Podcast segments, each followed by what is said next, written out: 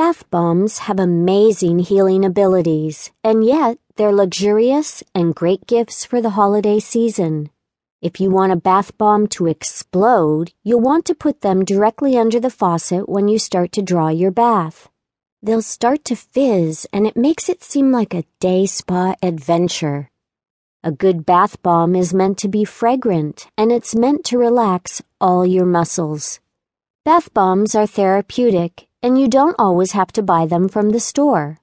In this book, you'll learn how to make simple and easy bath bombs.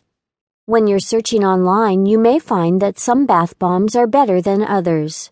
This book has done all the work for you. It's already been sorted what is and isn't a good recipe, and only the good has been included. It allows you to relax and become invigorated so that you can face another day.